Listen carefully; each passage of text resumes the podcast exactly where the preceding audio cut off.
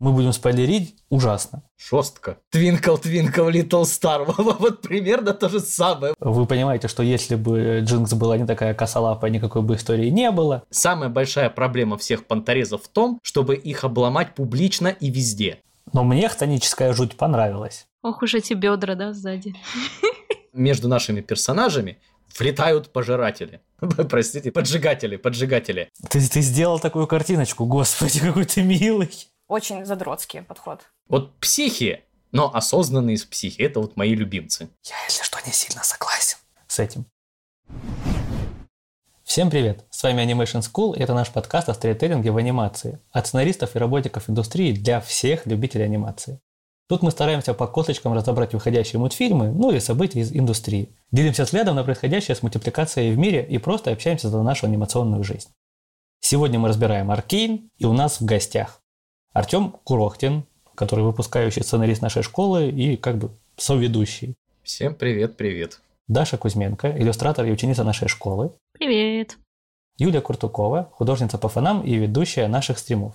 Hello! Ну, я Дима Шрамко, сценарист и контент-директор школы. Окей. Артем, расскажи нам, что мы сегодня разбираем. Это твоя привилегия, любимая. Э, сегодня мы разбираем очень хайпанувший сериал по Лиге Легенд, который называется Аркейн.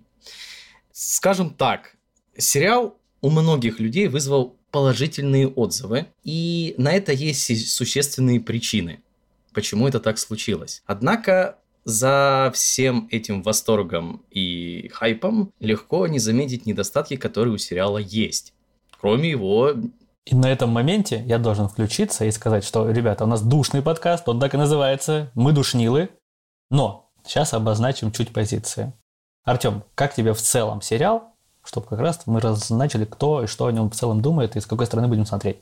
Что ж, когда я смотрел вот все 9 серий залпом за один раз, я сидел с текущей у губы слюной и думаю, дайте еще, пожалуйста, дайте, дайте, хорошо, классно. Спустя два часа когда эффект этот вау закончился, начало включаться критическое мышление, и я понял, что так, тут начинает проседать, так, здесь дырка, здесь туда-сюда. В общем-то, у меня сериал начал сыпаться постепенно и очень методично. По мере того, как я готовился к подкасту, я видел все больше и больше косяков. Собственно, о чем я сегодня тоже расскажу и что мы это обсудим. Хорошо. Даша, ты как относишься к сериалу? Ну, во-первых, я скажу, что я от сериала не ждала прям многого.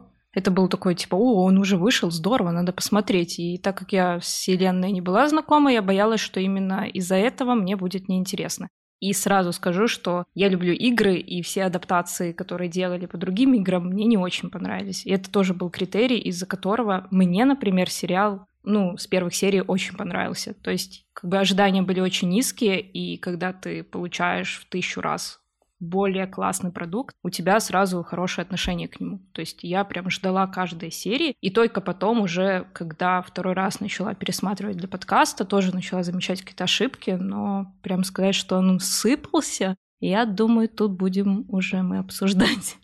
Хорошо. Юля, тебе как?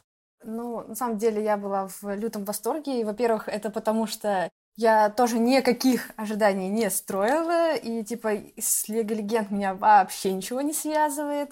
Я видела только, наверное, ну, типа, вот эти ролики, которые Риот выпускает, и они такие, типа, прям, ты смотришь, такой кайф. И я думала, хм, наверное, что-то, типа, такое же будет интересное, но, типа, ничего не ожидала. И, конечно, меня зацепил э, визуал, очень сильно. Я такая, вау, это так красиво выглядит. И интересно, что это будет. Ну, почему бы и не посмотреть? И когда я начала смотреть, я начала сильно погружаться и любить всех персонажей. И, короче, меня это завлекло. И я единственная, кто не связан с сценаристикой в этом клубе. И поэтому у меня он не посыпался. И там единственный момент, который меня насторожил на первый раз, когда я посмотрела, когда второй раз я пересматривала, он уже как бы не так сильно меня насторожил, и я такая, типа, ну, вроде не так уж все и дыря, ну, типа, окей, и, в общем, типа, у меня ничего не посыпалось. Поэтому мне очень любопытно это узнать, что не так, потому что, типа, мне очень сильно нравится. Окей, ну и тогда остался я. Я скажу, что из последнего всего, что я смотрел, э, Аркейн, наверное, лучшее, что было, ну вот за не знаю сколько лет. Очень круто, очень здорово, очень старались ребята, очень прикольно получилось. У меня есть точечные вопросы, совсем маленькие вопросы на некоторые сцены, некоторые эпизоды. И про это я еще сделаю большой-большой ролик отдельный. А сейчас хочу просто разобрать весь его. И если складывать в целом все впечатление, это не совсем мой жанр, но само произведение очень крутое. Поэтому у меня такой чуть-чуть, чуть-чуть от супер-супер-супер вау у меня есть маленький перекос, ну просто потому что не совсем мой жанр. Окей, это мы разобрали. Теперь давайте разберем одну маленькую, но обидную вещь. Ребята, вы видели, какая была реклама у Аркейна по миру? Даша?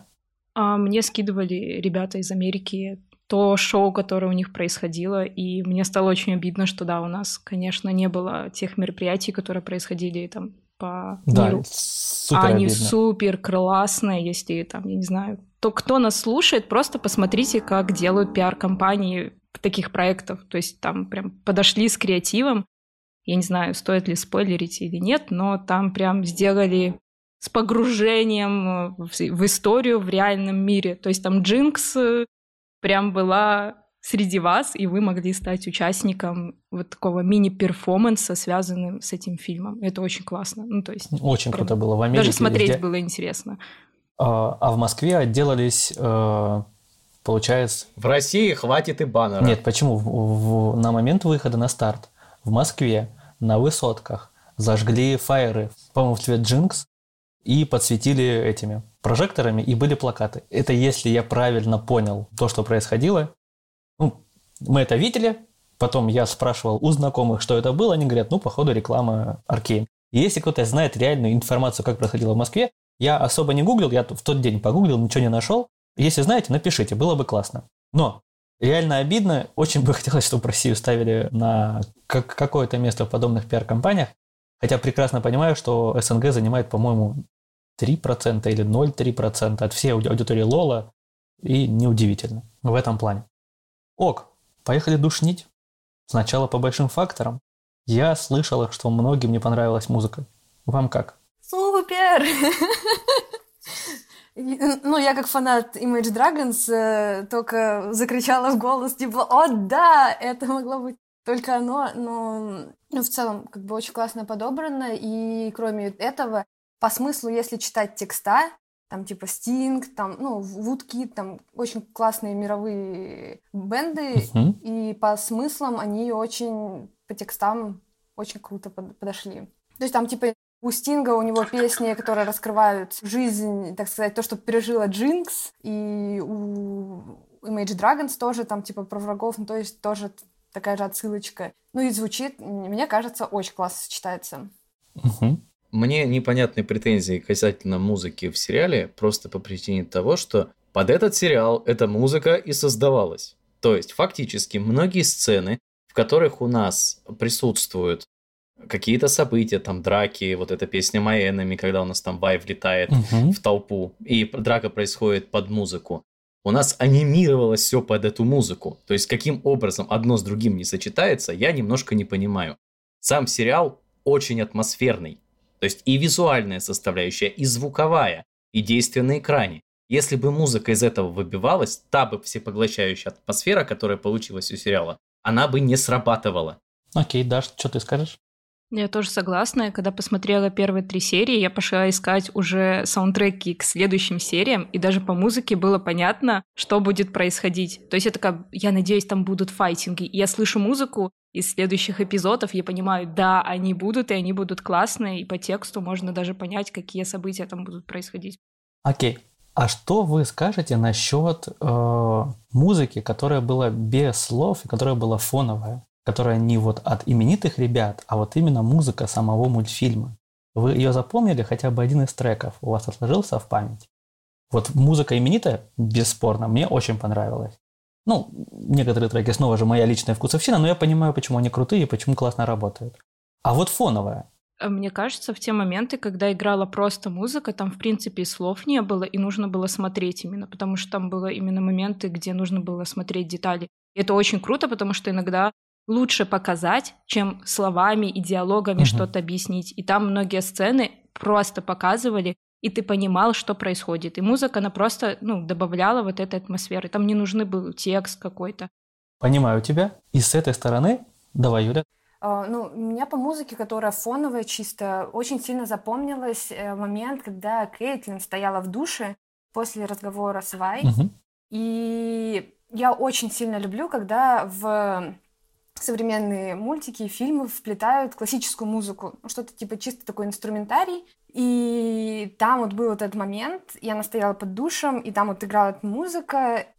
Я ее не напою на самом деле, но в тот момент, когда она играла, типа, мне показалось, она очень органично звучит, и то есть она прям... Окей.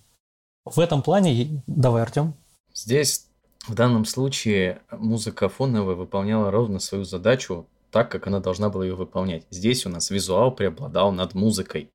В тех моментах, когда не было вот этой ритмики, когда не было вот этого темпа, именно боевого, когда ты наоборот слушаешь в первую очередь звук и уже относительно него сопоставляешь картинку. В случае с фоновой музыкой эффект обратный. Мы, получается, следим за визуальным ритмом, и чтобы он не вышибался, его должна подчеркивать музыка. То есть здесь в обратную сторону сработало.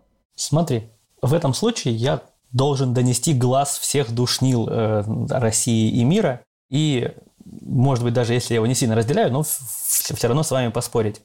Предположим, что я занимаю такую позицию, получается, что фоновая, э, вот эта вот фоновая музыка, работающая не э, со словами и не в экшене, она работала только на то, чтобы заполнять собой пространство и нам давать визуал. Не поддерживала его, не создавала атмосферу, а просто была рядом. Просто чтобы был звук на фоне. И она была не супер выразительная. Я видел такие комментарии, много комментариев, что вот эти песни, что есть, крутые, а музыка между ними невыразительная совершенно. То есть сравни подобную музыку «Властелин колец» э, или там в «Гарри Поттере» в первых частях и, и это, и будет просадка. Сравни подобную музыку, там, не знаю, с какой-нибудь музыкой, которая является... Помните, мы на курсе проходим правила трех целей? Когда любой элемент истории должен, любой элемент произведения должен поддерживать три цели минимум. И, как мне кажется, претензия людей многих была в том, что музыка в Аркейне играла не три цели, а там одну или две бывает. И люди хотели, чтобы она была как э, самостоятельно действующий элемент произведения, который прям цеплял и захватывал, а она была вспомогательным инструментом. Что думать на этот счет?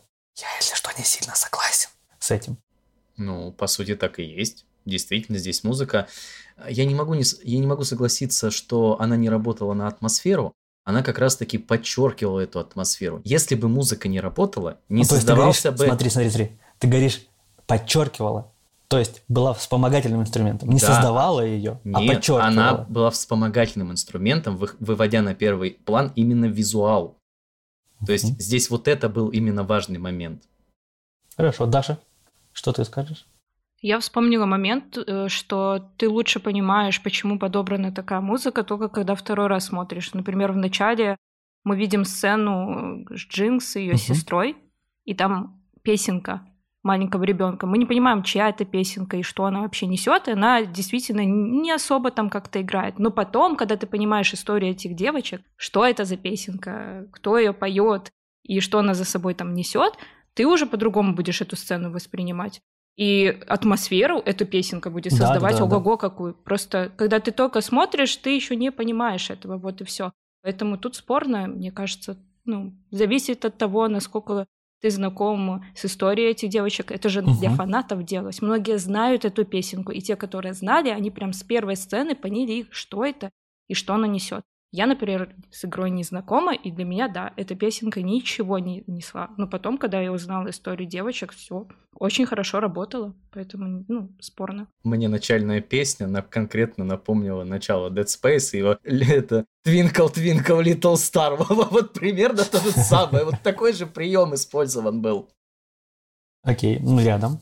Ок, хорошо, с этим разобрались. Есть еще одна штука, которую, если там, я еще понимаю, э, тех душных людей, которые хотят донести до нас столь душный материал, то есть еще одна категория душных людей, которую я не понимаю, к сожалению. Видел много отзывов и даже вчера с- спорил с э, людьми из довольно большой российской студии на этот счет, которые утверждают, что визуал в Аркейн посредственный. И главный их аргумент в том, что слишком мрачно. Просто из-за того, что много видел, я должен был об этом сказать. Как вы к этому относитесь? Я могу сказать по поводу визуала Аркейна так, что я впервые, наконец-то, увидел единую анимацию длиной в 360 минут из Adobe After Effects. Просто как, ну, ты имеешь в виду большую работу с компотом? Да, да, да, да, да. Имеется в виду, что у нас на Ютубе очень много роликов, в которых вот эти картинки оживают и двигаются. Здесь примерно такой же эффект был создан на протяжении всего сериала. И у меня вот прям было очень стойкое чувство, что я смотрю один большой сериал, сделанный в After Effects. Ну, по-моему, компостом очень крутой. Это круто. То есть очень-очень круто сделанный, да. Это круто, хочется посмотреть еще что-то в этой стилистике, но ты понимаешь, что больше ничего особо такого и нету, и поэтому довольствуешься тем, что есть. Окей. Даш, что ты скажешь, как тебе? Что ты ответишь тем, кому не нравится? Во-первых, про мрачность. Боюсь, что это сказали люди, которые действительно из СНГ делают детскую в основном анимацию, и для них э, все, что мрачное, это 18+, а 18+, у нас к сожалению, не рассматривают мультипликации как достойный рынок, который очень хорошо развивается. Я думаю, мы к этому придем, и больше мне сказать на этот счет нечего, потому что это как, я не знаю, супер какие-то культовые аниме, мрачные, взрослые, говорить, что они мрачные. Ну, тоже как-то ну, нелогично, мне кажется. Во-вторых, по визуалу, мне кажется, там вообще придираться к чему-то, там настолько качественно выполнена работа, которая делалась, давайте сразу скажем, там 6-7 лет, mm-hmm и там очень классно и свежо сделано вот это сочетание 3D и 2D, что не удается многим пока что делать. То есть есть классные проекты, но тут они прям, ну, задали жар, мне кажется, такую классную тенденцию, где люди будут уже, ну, которые даже, вот я не люблю 3D, но там я такая, вау, это реально классно. Ну, то есть я бы даже, наверное, поработала на таком проекте. Весь профессиональный твиттер э, анимационный твердит, что вот это будущее анимации. Насчет 6-7 лет разработка шла там 6 с гаком лет, но нужно понимать, они, по-моему, 2,5 года только делали дизайн, то есть они придумывали, как это все будет вместе смотреться. Окей, Юль, как тебе визуал? Ну, я начала с того, что меня он зацепил, и я пришла к отчасти к проекту из-за него.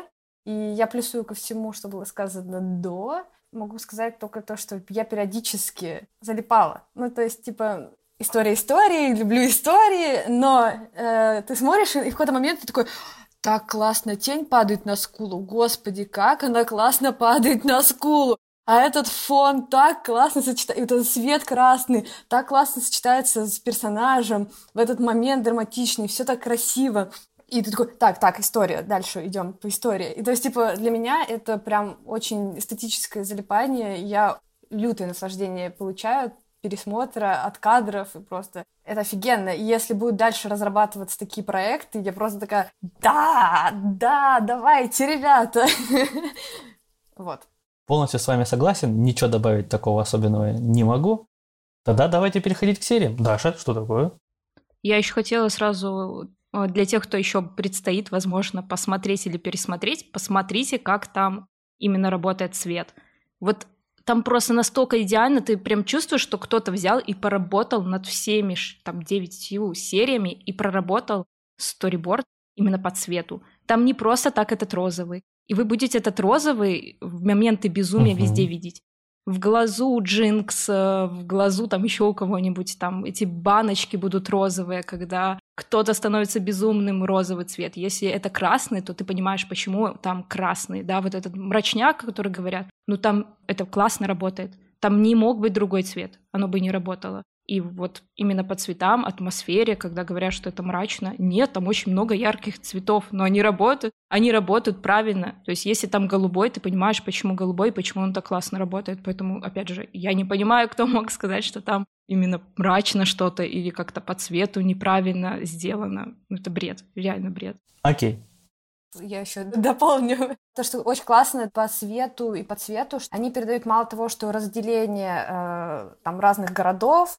по атмосфере, ну, то есть получается где-то более приглушенные грязные цвета, где-то более чистые, светлые, но и плюс еще вот эта атмосфера и разные отсылочки предыдущим, там типа есть э, кадр, где был желто-зеленый фон с химиком, угу. который проводил эксперименты. И там получается отсылка к иллюстрации из игры, и там, если смотреть эту иллюстрацию, она прям такая же по цветам, и там, то есть, типа, тоже опять же, свои, типа, поймут эту аналогию. То есть, типа, прям и по персонажам подбирать цвета, и по атмосфере ситуации подбирать цвета. То есть, прям очень задротский подход. Да, очень классный. Ок.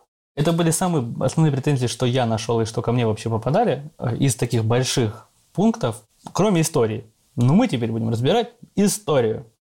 Артем, что у нас было в первой серии и как Netflix нам это написал? Название из серии Welcome to the Playground. Синопсис. Осиротевшие сестры Вай и Паудер. В оригинале, если что, нам говорят Вай, но написано в синопсисе Ви. Осиротевшие сестры Ви и Паудер приносят неприятности на подземной улице Зейна после ограбления в шикарном Пилтовере. Ну, опять-таки, Зейн, Зайн, ну, видимо, для людей, кто писал синопсис, это не имеет значения. Ну, во-первых, Netflix, умоляю, наймите нормального чувака туда. Пожалуйста. Это раз. Второе. Перестаньте называть это синопсисом, это не синопсис, тоже умоляю. Да, даже несмотря на то, что существует масса разных вариаций того, что такое синопсис, ни под одну из них это не попадает по-братски. Что-нибудь сделайте с этим. Вряд ли меня кто-то из них услышит, но а вдруг? однажды я им это скажу лично. Надеюсь. Окей. Все помнят первую серию. Замечательная первая серия, где нам сначала показывают мост, после этого девочки вместе с парнями идут грабить, грабят, взрыв. Вы понимаете, что если бы Джинкс была не такая косолапая, никакой бы истории не было, они попадают в заун, прячутся, все дела. Это вся серия, где нам всех представляют. Артем, ты у нас сегодня по сценарным проблемам. В первой серии тебя что-нибудь затронуло? Было ли что-то такое? Скажем так, у меня вопросы начинаются гораздо позже. Угу. Первая серия, там ничего такого у меня прям серьезно не триггернуло, не вызвало и так далее. Это вполне себе хорошая открывающая серия, которая задает, во-первых, тон всему происходящему, задает какие-то основные вещи для понимания нам в будущем, и в целом она прописана достаточно хорошо. То есть эффект вот этого залипаула, он ловится именно здесь, в самом начале, и тянется дальше. Хорошо. Я тогда со своей стороны скажу, что, наверное, вот тут я для себя и понял, что чуть-чуть не мой жанр. Это не проблема, не логическая, ну, то есть это не ошибка, но когда сюжет строится на небольшой глупости персонажей, обоснованный, или же на неаккуратности персонажей. Лично для меня это бывает чаще проблемой для дальнейшего просмотра, хотя все остальное мне нравилось, поэтому я дальше залпом все смотрел, и было очень классно. Но вот просто не мое. Вы как к такому относитесь? Ну, в данном случае, поскольку это были дети, и причем, ну, никто не знал, как это может во что вылиться, то есть здесь у меня не триггернуло это. С, тобой полностью согласен. То есть здесь, ну, во-первых, дети глупые, которые заперлись хрен знает куда, в надежде себя показать. Причем никто не знал, что этот камышек выпавший может просто насчет, рвануть, как не знаю Насчет глупости что. детей, что они полезли туда, с тобой не, не соглашусь. Вай несколько раз сказала, что она возьмет на дело, на которое они способны. Нет, у них была мотивация, ну, чтобы там пойти, там, раздобыть денег, и я понимаю. Но в смысле, они не просчитали наперед последствия, которые могут вызвать их неосторожные действия. Вот, я вот про эту глупость говорю. Согласен, но это детская, это не нелогичность. Мне больше интересно, как вы к этому относитесь, потому что по логике там все работает. Ну, типа, они дети, все дела. То есть там вот есть момент Джинкс с камушком и тем, что дом разобрали. Есть момент с чуваком, который не послушался босса и пошел их грабить. Помните вот этот парень, который потом за это поплатится? Ну, тоже, типа, детская такая наивность или, или жадность, не знаю. Потом там, где Джинкс выбросит награду. О, это момент, на котором я орал в голос. Э, и единственный да, момент, да, на котором да. я орал, типа, нырните за ним, умоляю, нырните за ним, пожалуйста. Подожди, там показывают, кто там водится в этой воде. Я бы так не рисковала. Нам потом показывают этих огромных рыб, и ты такой, не-не-не, не-не-не, пускай оно идет на дно. Там из воды торчат столбики, и ты понимаешь, что там не, не так глубоко. Но и я знаю, что это надуманная фигня, и, они, и тоже не, не такая бросающаяся в глаза, и не такая сильная логическая ошибка, но все равно хотел сказать, ну, пожалуйста, засмиряйте вы за этой наградой. Кстати, вот этот момент меня правда вышиб. Я тоже, я сидел с вопросом типа, а какого хрена, чего вы его не достанете? Потому что я сейчас объясню. Если что, я по образованию, по первому образованию строитель. И, в общем, такие свайные домики, даже на примере той же Венеции, не составляют там глубиной там больше что-то 20 метров. Ну, условно. Ого. С их развитием технологий, с учетом того, что Там даже магия присутствует. У них может быть обычный водолазный колокол условно. Какой-нибудь костюм. Не, ну это, даже ты, если... это, это ты перегибаешь. Это дети. Нет, нет, нет. Объясняю. Даже условный какой-нибудь водолазный костюм раздобыть. Ну, короче, хоть что-нибудь. Короче, достать эту штуку можно Подожди. было. Хотя бы крючком, манипулятором. Я с тобой не согласна, они не знали ценность этого. Если бы они знали, что это настолько ценное, они бы, ну, Да, вот они бы пошли туда. А они даже не знали, что там. Не вот этот э, парень, который гнался за Джинкс, он не знал ценность, что там, ну, настолько ли оно стоит, чтобы туда вообще прыгать. это правда. Поэтому я бы так... Ну, но знала Вай, получается, и если бы она, ну, типа, она встречается с Джинкс, Джинкс Вай тоже рассказывает- не знала, что там было конкретно. Ну, то есть, это ценно или нет, смогут они это продать или нет. Там были вот эти камушки, они не знали, что это. Насчет камушков они их не видели, Джинкс потом их покажет. А там были вот эти вот механизмы, которые они собрали. И по факту тогда ценность пацан, который гнался, точно не знал и так далее. Че он не прыгнул, понятно. И скорее всего просто потом, они может быть даже вот нам вне сюжета просто потом бы вот было, что они спрашивают у Джинкс, куда она кинула, она говорит, я, я не помню, они не могут найти и все.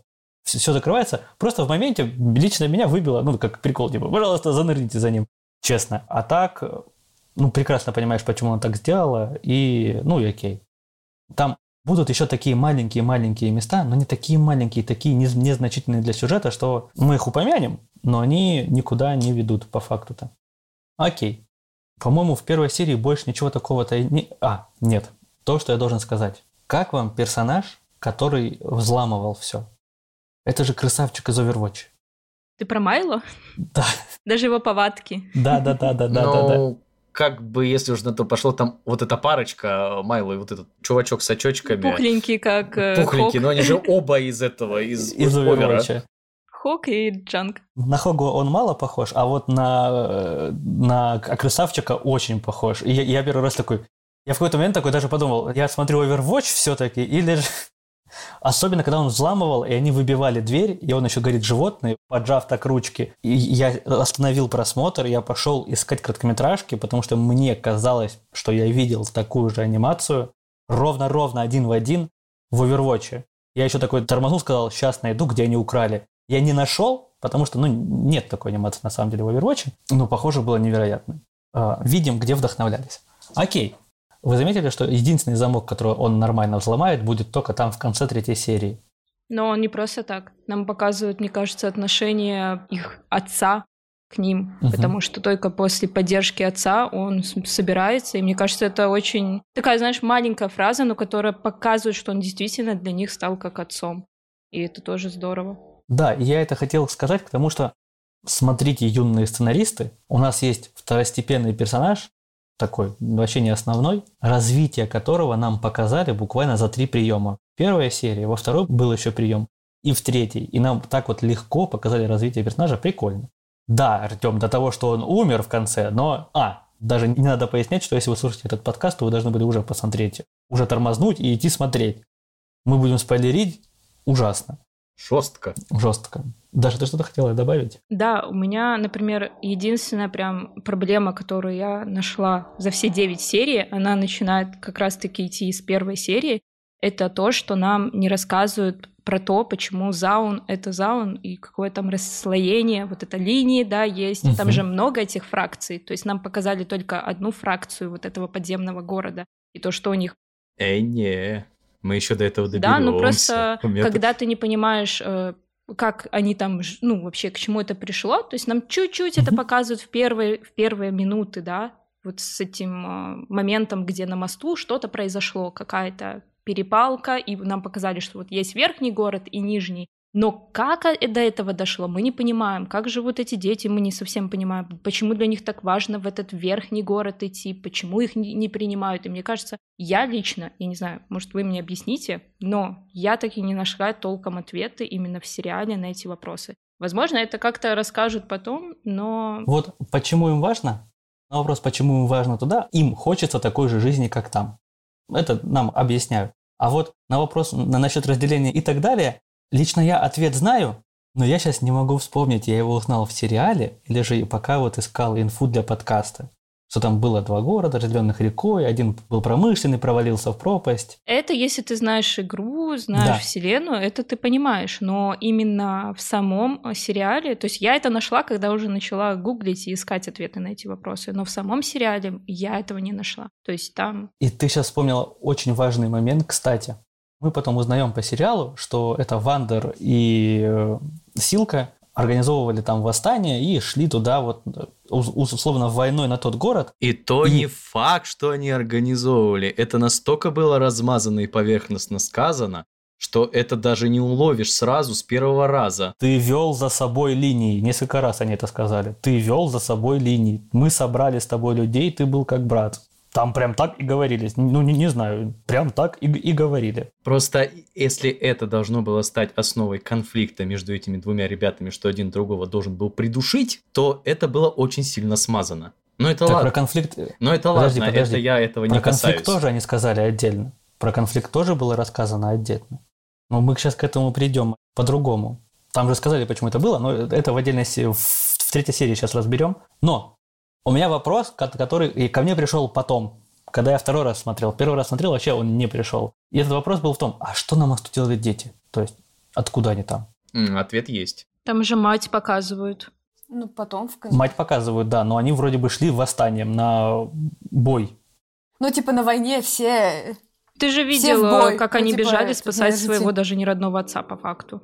Ну, тоже верно, согласен. Побежать за своей мамой, когда ты знаешь, что там что-то происходит и видишь, что там взрывы и так далее, это тоже довольно логично, мне кажется. То согласен ну, с тобой. Да, они просто и говорили, что они пошли за родителями на тот злосчастный мост. Там это просто было сказано. То есть они это прям а, проговор... да? Значит, они и... проговорили, да, что они поперлись туда именно потому, что родители там были. Значит, я этого не... Значит, вот это я прослушал. Ну и там же мама, прям видно эти синие волосы, да, насчет мамы. похожие Кстати, на Джинкс лежит. Как вы думаете, они родные сестры или нет? Мне кажется почему-то, что нет. Но там типа показали, что типа волосы угу. синие, как у Джинкс, Паудер. Типа у Вай э, розовые, но с другой стороны вроде нам не показывали отца. И типа мы не знаем, ну, типа я не знаю, как выглядит отец, допустим. Но э, если читать там типа в легендах и все такое, там типа в какой-то момент в истории Вай Типа ее нашел какой-то чувак в коляске, где было типа два места, и вроде как там должна быть сестра ее. То есть, типа, это еще с каких-то маленьких времен. И вроде как изначально они должны были быть вместе, и вроде как это типа, предполагает, что они родные. Но мне почему-то кажется, что нет. Это ты читала историю персонажа из этого, из лора? Ну, а, она, по идее, да. как говорят ребята, она не, не соответствует немного сериалу, поэтому вроде бы будут перед, да, будут переделывать. Ну, некоторые там да, переписаны, да, да. Я к чему это говорю? Э, если посмотреть на эмоциональную отдачу персонажей на сцене на мосту, то можно заметить, что в основном Джинкс смотрит на Вай все время. И даже когда они подбегают к матери, Джинкс успокаивает больше Вай, а не там не к матери летят или еще что-то. Выглядит ну, лично для меня была сцена так, будто бы у Вай умерла мама, а Джинкс переживала за Вай. Ну, вот лично мое ощущение, которое надуманное сверх и донизу, просто потому что никакого подтверждения этому, кроме выражения лиц, нету. Мне кажется, может, просто показано, что она взрослее, и она ответственность больше понимает. В той сцене, которая на мосту хотела еще добавить, что, мне кажется, там был как раз-таки момент переломный у Джинкс, начали показывать ее безумие. В принципе, такое ощущение, как будто бы эта сцена от лица Джинкс, ну, точнее, от Паудер. Потому что там как появляется вот этот первый визуальный вот этот эффект, когда там, получается, миротворцев, у них на лице появляются вот эти, типа, э, дьявольские лица какие-то, когда Джинкс, э, ну, точнее, Паудер начнет отрекаться от Вай, и у нее в воспоминаниях лицо mm-hmm. будет у нее точно такое же, как у этих миротворцев, когда, типа, она смотрела на них. Ну, то есть, получается, тут мы начинаем видеть, что что-то идет не так, и как будто бы это воспоминание именно Паудер. Что там, типа, вот это идет песня непонятно, ну, типа, просто песня, никаких слов, вот этот визуал красный, какая-то агония, и вот эти, типа, нек- некоторые создания, у которых какой-то дьявольский вид. Хорошо. Окей, поехали во вторую серию. Нет, нет. Давай. Мы затронули вопрос архитектуры. Для меня это очень больная тема угу. стала. Как раз таки э, и про историю этих городов и так далее. Я очень с трудом воспринимал на самом деле вертикальный разрез этих локаций. Ну, то есть я сейчас поясню. Смотрите, у нас есть два города, которые разделены водой. Водой. Если предположить, что у нас э, вот этот Зейн является шахтерским городом, а по сути нам про это говорят энное количество раз Угу. в течение всего сериала. И если даже он ушел под землю, это физически случиться не могло. У вас здесь находится вода. Этот город был бы затоплен полностью. Это первый момент. Второй момент. Судя, опять-таки, в самом сериале по рассказам, вода является химически отравленной. Угу. Это у нас говорил и Силка, это у нас и персонажи там в как- каком-то моменте тоже были. И это, кстати, одна из причин, почему могли не прыгнуть в воду э, ребята Да, за вот этой тоже штукой. правда. Но, но, теперь смотрите, если вода химически отравленная, как с этим справляется противоположный берег? Потому что мы видим активное судоходство. Вот эта химически сложная вода разъест практически Подожди. любую. У нас там нету активного судоходства. В верхний Но город, там плавают в корабли. верхний город прилетают корабли. Нет, ты посмотри, там есть прямо на скринах видно, Так, что плавают стоп. кораблики. Подожди, Даша. Мел же рассказывала в каком-то моменте о том, что их город верхний стал популярный только благодаря тому, что они сделали искусственно этот канал. М, То есть его не было. Да, кстати. Он только потом появился, поэтому если канал появился после того, как появился Нижний город, это логично, ну то есть проблем нету. Тогда ему задница, поскольку у нас появился открытый речной проток, который будет в эти шахты залетать, и он начнет затапливаться. То есть это конкретная проблема. Это пойдет Так а затопление если шахт. он ниже, если он ниже Он ниже находится уровня воды. города? Куда А пойдет поч- вода? Подожди, подожди, а Пойдет почему он вниз. ниже уровня воды? А почему ты решил, что он ур- э, ниже, а не ниже уровня Нижнего города? Почему ты не думаешь, что у нас верхний город по уровню идет, потом нижний город, а потом внизу нижнего, у- А потом вода. нижнего города вода? Так посмотрите, у вас здесь соединение идет. Это, это простая гидродинамика. У вас два города, находящиеся на одном Они не уровне. могут на одном уровне Если находиться, предпол- потому что нижний город уходит вниз далеко. Смотрите, у вас есть мост. Мост, через который переходят персонажи. Часть уровня вот здесь. Потом дальше ух- даже хорошо, он уходит вниз. Мгм. Но вода, которая здесь, ищет наиболее простой путь и проток. Она будет протекать вниз туда. И она будет размывать вот эти все отверстия, все каналы. И пока не смоет, Мне пока не выйдет внутрь. кажется, там не такая была архитектура, потому что мы же видим, а, что нужно сначала на таком... Они даже да, ехали. они ехали сверху вниз в на этой третьей- штучке. Да, вниз. Все правильно. И как раз-таки эта штучка начинается там, где переходим мост. То есть они переходят мост, а потом только спускаются вниз. Так все правильно. Вот, И, а ваше вода устье- все еще ниже. Нет, вы что? Вы что? Вы перешли мост, мост идет через воду. Мгм. И вот как раз... Так та- вода находится на уровне нижнего города, то есть она еще ниже. Да с чего вы взяли? Ну, потому что Он они в Нижнем показывает. городе бегают на пристани. И там это показано в первой серии, когда как раз-таки Джинс выкидывает э, свою сумку. Смотрите, у вас здесь есть переход через город. Мгм. То есть вот он через мост. Мгм. У вас есть какая-то граница города, которая вот и идет между мостами. Они сидят примерно на одном уровне. Мгм. Ребята, вода так не работает. Вода бы смыла все, что там находится. Вам нужен какой-то барьер. Какой-то барьер в виде вот этого куска города. Давай так. Мне кажется, это очень душно, потому что, во-первых, без визуала сейчас подтверждения сложно я, и, это г- обсуждать. я и говорю, я о том и говорю, что мне тяжело было понять вертикальный разрез того, как эти города расположены. Потому что я понимаю, что в случае, если у нас находится город ниже уровня вот этой воды, его бы нафиг смыло. Мгм. Я вот, я про это говорю, а не то, что там, вот я сейчас сижу, душню. Нет, подожди, но если, а если это искусственный канал, который типа огражден? неважно.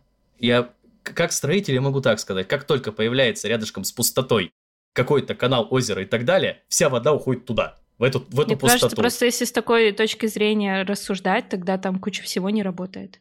Да, и это ползет дальше. Это же фэнтези мир, где есть технологии, которые нам непонятны, и Даже если говорить, что не работает, э, давайте нормально разберемся по факту. И карту я не видел и не могу представить себе в голове, вот ровно как Артем. Может быть, если там есть реальная карта, и на нее посмотреть, она реально рабочая, и там все Может нормально. быть. Просто мы пока не, можем себе объяснить. Может быть, это просто допущение. Ок, я не против. Ну да, то есть та- Мне лично не мешает. такой момент просто присутствует, на что я обратил внимание просто по опыту своей работы. Хорошо. Если среди нас есть супер душные зрители, умоляю тебя, нарисуй карту. Там есть, короче, я, я не Пожалуйста. знаю, видели ли вы или нет, опубликовали как раз-таки полностью... они сделали какую-то прикольную штучку, которая генерировала разные здания в Пилтовере. Мгм. И они там прям показаны, как они можно растягивать, уменьшать, и там весь этот город, и очень много пролетов камер между... Это прям очень классная гифка, там, анимация, и вообще они придумали, как быстро генерировать вот эти дома в Пилтовере и в Нижнем городе. И мне кажется, там очень легко будет посмотреть, э, потому что очень много пролетов камер между сценами, которые уже потом появились в итоговом мультике. То есть там сначала показывают, как это делалось, грубо говоря, а потом показывают, как это реально было уже в самом мультике. Поэтому там, мне кажется, можно посмотреть и, может, станет понятнее. Может быть. Просто еще почему я на это обращаю внимание, у нас э, логово Силка находится на какой-то определенной глубине, что там вот эти чудовища хтонические плавают все, и типа там такая здоровая глубина.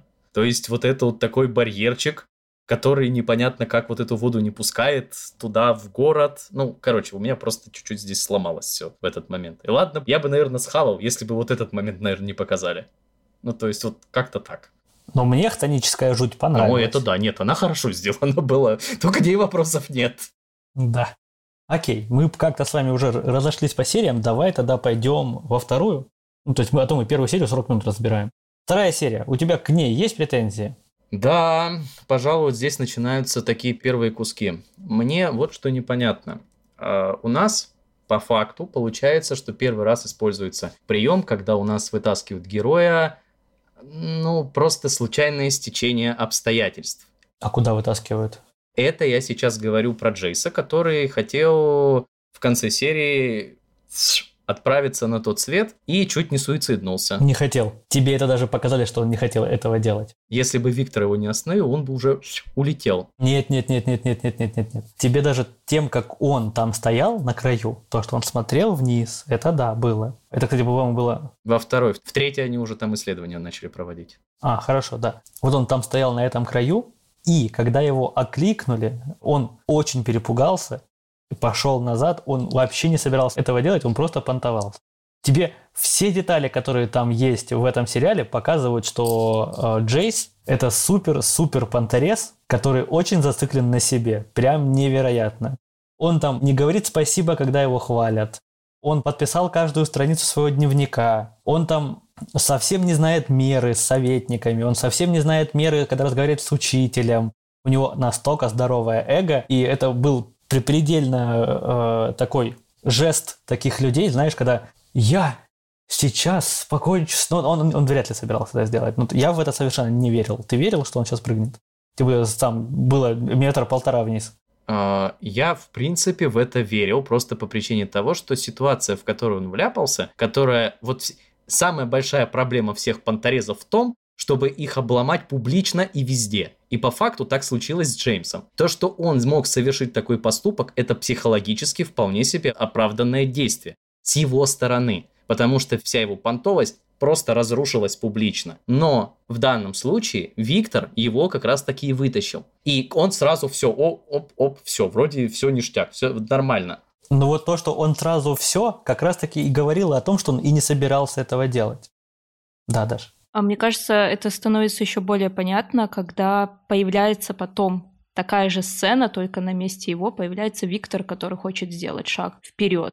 И там ты понимаешь, что, скорее всего, он бы сделал этот шаг. И вот эта разница действительно обреченного человека и человека, у которого там что-то обломали, она настолько, ну, как бы явная, что показывает их два характера и то, откуда они родились. Один, у которого уже часики истекли, и у него действительно еще, ну, будущего как такового нет. И он, которого там, ну, немножко обломали, грубо говоря, но у него все еще есть будущее. Да. И Но снова же, тут э, такая тонкая грань зависит от того, как ты считал актинг персонажа, как ты его понял. Так как тонкая грань, можно это задушнить тут и, и, и сказать, что да, нелогично. Можно. С другой стороны, по-моему, все нормально было отыграно. Ну, как смотришь по факту, получается.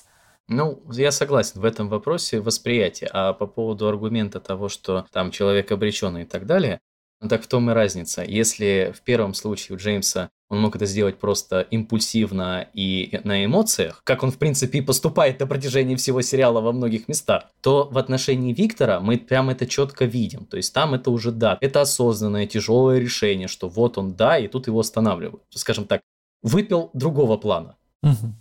Насчет того, что это всего лишь понторезство, Джеймс, типа, ради пафоса делал, э, но там он же ни перед кем это не делал. То есть там, типа, обычно же ты выделяешься, ну, типа, пытаешься перед кем-то это делать, а там, типа, никого не было. Давай так, я тебе как подросток с, в прошлом подросток с примерно такими же замашками, как у Джеймса, скажу, тебе пофиг, есть там кто или нет, ты настолько себя любишь, что ты для себя очень хороший зритель. Он же подписывал каждую страницу своего дневника не потому, что их читают, а потому что он просто очень себя любит. Понимаешь, о чем я? Окей. Артем, что-нибудь еще во второй серии тебя зацепило? Во второй серии, да на самом деле, не так уж и много было моментов, в которые можно было что-то прям докопаться. Меня вышиб именно момент э, с суицидом, и там, где условно приходит Виктор и его останавливает. Ну вот это, наверное, такой был для меня самый критичный момент, который меня прям так передернул, скажем так. Мгм, хорошо. Тогда давай не будем э, зацикливаться прямо на сериях, а то мы как-то так останавливаемся на супер мелких деталях. Что тебя в основном вышибало? На самом деле там были, там было достаточно моментов, когда я не понимал, во-первых, что там, как и по- почему происходит. У меня вопросы к раскрытию именно лорной составляющей. И Давай прям подробно, каждый из них.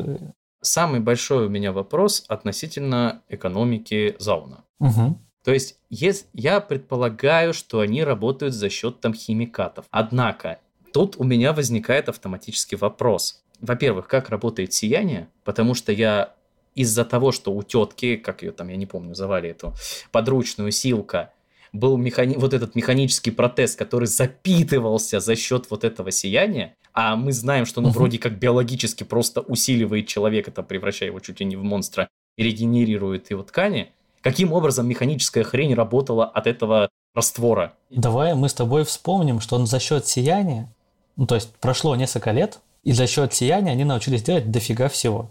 То есть там было, нам показывали лекарства на основе сияния, нам показывали этих чуваков, раздуваемых на основе сияния, нам показывали наркотик, который они через трубки дышали на основе сияния, нам показывали дым на основе сияния, самый разный. Ну, сделали, как из нее добывать энергию.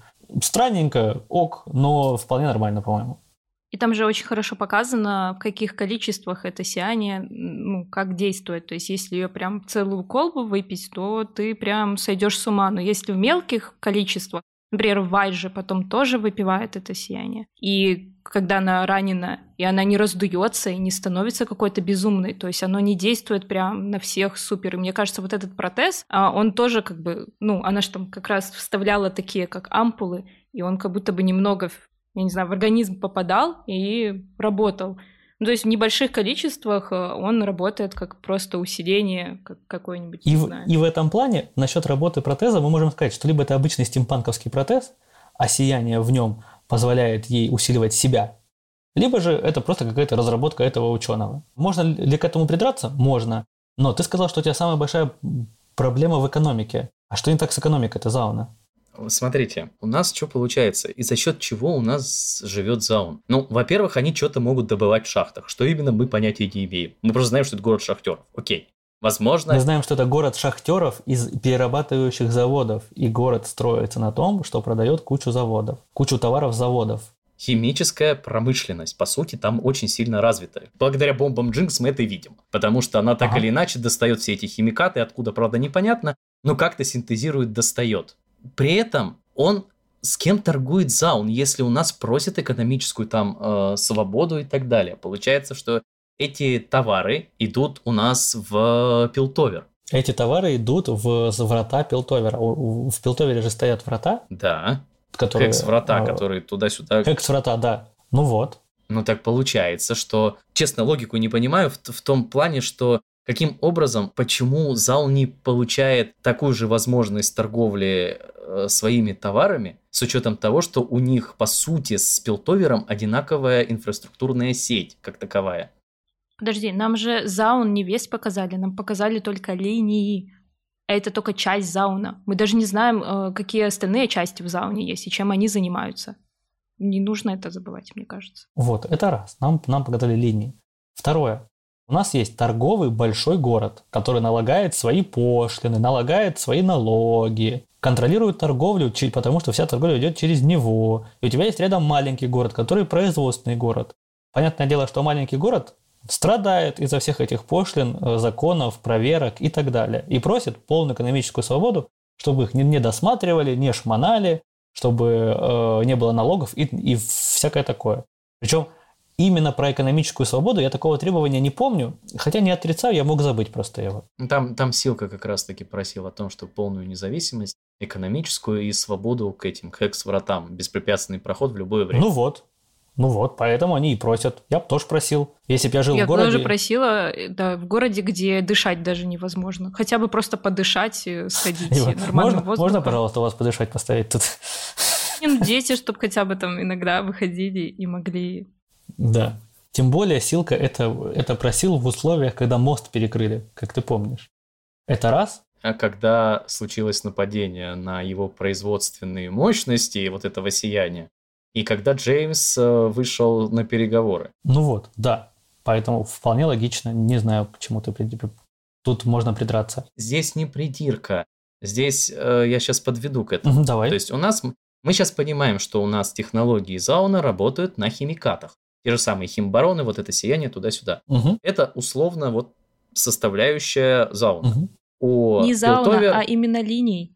Опять же, ты говоришь про весь заун, но там именно линии, и это постоянно, даже когда Силка собирается со своими якобы э, представителями. Он, он, он, кстати, говорит про линии, да. Он говорит только про линии. Это их бизнес, они его поставляют, возможно, даже в другие какие-то города, о которых ну, особо не рассказывают. О них узнаем только, когда мама Мел приезжает и рассказывают, что вот у них там тоже был такой мелкий город, с которым они по-своему боролись, а вот вы не захотели с ними бороться. Вот пожинайте плоды. Но тоже там как бы, да, мне кажется, просто мир такой большой, рассказать прям, ну, все так подробно просто нереально было. Они и так очень много показали всего. У них там своя жизнь, у них есть проституция, у них есть свои заведения, у них есть две капли, у них куча всего есть экономика там очень хорошо показана, хотя бы внутренняя, и это уже плюс. Иногда в многих сериалах даже этого не показывают. Да, кстати. Ну, даже в каких-то деталей. Там показывают, что они продают каких-то странных животных, а они прям сидят в клетках. Контрабанда. Контрабанда. Контрабанда. Да. Ну, просто это же не обязательно прям все. Давай дадим Артему закончить полностью. Просто продолжим. У нас химикаты, все, вот мы это, мы это примерно понимаем. Угу. Понимают это и жители Пилтовера. Теперь, что у нас основная технология Пилтовера? Это вот эти хекс-врата и вот эти, как он, этот кристаллик назывался, хекс-кристаллы, угу. ну, условно. Смотрите, что самое интересное получается с этим делом, что, ну, во-первых, у меня очень большие вопросы касательно того, что они там придумали, перчатки и э, вот этот лазер. Угу. Почему перчатки, блин? Для шахтеров перчатки, что они ими делать будут? Ну, подожди, подожди. Ну, если только что-то таскать, у нас, это одно У нас дело. ранняя разработка. Ничего в этом Ранняя... плохого нету, окей. Окей, Окей, просто... Давай дальше. лазер... Ты говоришь про экономику. Что не так в экономике? Две основы. Вот этот хекс-кристаллы и химикаты. Угу. Смотри, у нас получается, что у нас большой переполох случается, когда один из хекс-кристаллов уходит Мгм. и улетает в этот.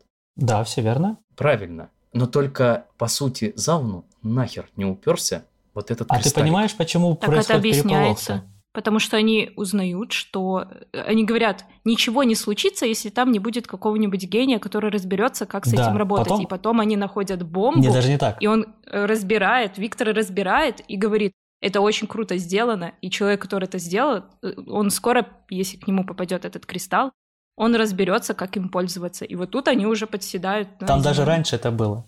Крадут кристалл, вот этот круглый, который, во-первых, стабильный, единственный стабильный кристалл, который вообще есть. Ну, он не один уже. Он- он в потом может сделать был, второй, да-да-да. В перчатках и так далее. Нет, там был один. Они сначала сделали один единственный. Он потом сделал другие. Он потом об этом скажет. Он сначала заморозил эти исследования, а потом вернул их. Это тоже было. Но, как было, украли кристалл, собрали совет. На совете он сказал, что если попадет к умному человеку, как когда же сказала, то всем нам хана мы ждем очередной очень сильный теракт. И один из советников сказал, но у них уже есть сияние, Мы видели мутагены, мы видели их приспособление, и что-то еще он сказал. Он сказал, что-то еще, там, 4 или 5 штук назвал. И он такой, конечно же, они это сделают. Что делаем? И они такие, э, не знаем, что делать. Понятное дело, что они переживают. Я бы на их месте тоже переживал. В принципе, вот этот кристалл как таковой, зауну нафиг не уперся. Хорошо, линия. Так он не зауну нужен. Там же он экономическую обстановку не меняет. Они перекрывают полностью город. Да, а зачем они перекрывают? Да, чтобы не было сильного теракта. При этом подрывая собственную экономику. Из-за этого. Так, понятное дело, ты у тебя есть... Так это и там у них конфликт огромный из-за этого. Там прям начинаются проблемы у них у всех. Вот давай так, мы с тобой живем в Москве, мы с тобой живем в Москве, и вдруг кто-то из властей, из силовиков в Москве узнает, что готовится суперсильный теракт. Прям невероятный. Там, не знаю, с газовым оружием, химическим оружием. Ты думаешь, аэропорты не перекроют? Так еще круче, главный вход в город – это и самое главное, что нужно перекрыть в первую очередь, чтобы хоть как-то э, безопасить. Да, и они это перекрывают. Вот и все. Ну, я бы на их месте точно так же сделал. Ну, я, у тебя угроза э, суперсильного теракта с суперсильным оружием. Ты очень развитый город, куда постоянно приезжают с других городов, куча-куча связей у вас налажено. И тут кто-то узнает, что «Ой, слушайте, мы к вам там за поставкой едем. Ой, у вас теракт должен случиться. Оу, мы к вам не поедем. Если бы они узнали об этом, ну, то тоже у них бы огромные проблемы возникли. Из-за этого же приезжает мать Мел, которая говорит, что вы не сможете справиться с одной группировкой. Типа, вы не можете пристрелить, типа, городок. Come on, чего вы? Понимаешь? Они же это делают не из экономических соображений. Не из-за того, что вдруг Заун сможет произойти такие проблема же кристаллы. в том, что может произойти теракт. Не в этом же проблема. Он мог бы произойти в любом случае без этого кристалла. Ну вот, да. И довольно верные действия. А скажи мне, он до этого происходил суперсильный такой, у тебя есть супер оружие, как будто бы террористы выиграли ядерную бомбу. У Джинкс есть и так химическое оружие, которое взрывается «мама, не горюй», что мы видели неоднократно. Но у тебя есть сверхсильное магическое оружие, которое они украли, и тебе на это и давят. И говорят, что в умелых руках это будет невероятная штука. Понимаешь? Вот и все. Плюс репутация, не забывайте. У города есть своя репутация, которая была бы супер нарушена, если бы другие города узнали, что у них э, исчезло супер оружие, которое теперь находится. Да. И одно дело, когда у, у, у, террористов есть их обычное оружие, ну ок. А другое дело, когда у них есть супер оружие. Это то же самое, что ты мне говоришь. Димас, слушай, террористы украли ядерную бомбу. Да ничего страшного, они с тем же успехом могли натаскать очень много химического оружия нам. Да нет, да и обычно, у них же обычное есть. Они могут и просто прийти пострелять. Да, ну или могли много обычного натаскать. Ну, мне страшнее, когда у них ядерная бомба. Не знаю, как, как тебе, мне страшнее, когда ядерная. А не когда у них много обычной, ну. И у них же не про... ну, нам же показывают, что у них не происходили какие-то такие события все это время, потому что у них договор какой-никакой был. И этот договор даже после смены там, не знаю, ру- ру- да, состава, состава да, линий. я почему-то думала, что Силка там сразу сделает переворот, но нет, он, говорит, он же там даже фразу говорит, я не хочу, типа, чтобы там, мы заняли верхний город. Я немножко хочу их напугать. Но по факту у Силка тот же самый договор с верхним городом, просто уже с другим э, офицером вот этим. Угу. И они соответствуют этому договору, и он каждый раз злится, когда Джинкс нарушает этот договор. Он говорит ей, типа, зачем ты это сделала? Это показывает, что у них нету вот каких-то прям... Окей, это, это разобрали. Тогда полетим в мою претензию. Кто поверил в то, что э, освободили Ви, когда ее ос- освобождали? На кого это произвело плохое впечатление? Помните, когда вот эта девочка пришла к Вай, и они, они буквально там две минуты поговорили, она развернулась уходить, Вай крикнула, ты сдохнешь в Нижнем городе. Ну, э, он тебя сожрет, она, по-моему, сказала. Она такая, ну да, пошла я освободила ее. Лично по мне очень мало вот этого было. И в этом ощущается, что как будто бы не хватало хронометража. Вот в этом моменте как будто бы не, не хватило хрона. И еще вторая часть, в которую я тоже очень плохо поверил, это когда Джинкс в конце третьей серии, помните, убила всех, кого только могла. Кто не умертвился от действий Джинкс, умертвился сам потом. И вот, вот этот момент, когда ее бросила сестра, и как она по щелчку пальца переключилась на, от любви к ней на ненависть и прыгнула обнимать Силка. Э, вот когда она его обнимает, поднимает глаза и говорит, что у меня больше нет, нет сестры, лично для меня это была очень быстрая смена настроения. Прям вот после одного действия супер быстрая смена. Я понимаю, что внутренне у Джинкс было ну, много внутренних конфликтов. Она сама себя винила. Она первый раз сделала вот что-то хорошее. У нее что-то получилось. Она не до конца понимает, что произошло, потому что она не видела трупы и, э, всех, всех, всех. Только Вендера и того измененного полностью. И она не понимает. Но мне кажется, Юля как раз правильно сказала, что нам показывают это, это безумие, но оно не очень очевидно. Даже с самых первых минут, угу. когда они стоят на мосту, Джинс, она как будто бы реально начинает вот это у нее происходить безумие какое-то. И, ну, оно просто не всем очевидно. Потом же она тоже кричит такая сама себе. Но это какие-то такие маленькие, какие-то маленькие моменты, которые ты такой, что с ней происходит? Ну, она вот очень сильно, вот у нее был переломный момент, когда как раз-таки Вай просто ушла, ну, ну вот эту... На самом деле, психологически вот такое резкое переключение возможно. Это экстренная ситуация, судя по всему, у Паудер. Какой-то был психологический диагноз, и мы это знаем. То есть у нас он еще был до событий на мосту.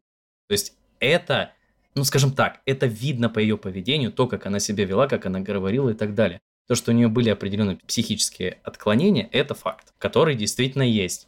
И она прям триггернулась она конкретно триггернулась на этом моменте, если первый раз, то есть мы, нам показывают, что у нее что-то не так с башкой уже в самом начале, то вот это событие, смерть, по сути, смерть э, отчима, предательство сестры, ее перемыкает полностью. Смерть друзей. Не, вы, почему это происходит, я понимаю. Логической ошибки я тут Психологически не вижу. такое возможно. Просто такое возможно. И психологически я в это тоже верю. Это тоже работает. Это полностью возможно. Я тем более сидел, потом разбирал ее действия, у нее, походу, социопатия. Возможно, я пока не могу точно сказать. Очень сильно показали ее вот это безумие, ну не безумие, но в общем какое-то uh-huh. переломное отчаяние, когда она в принципе ушла сестра.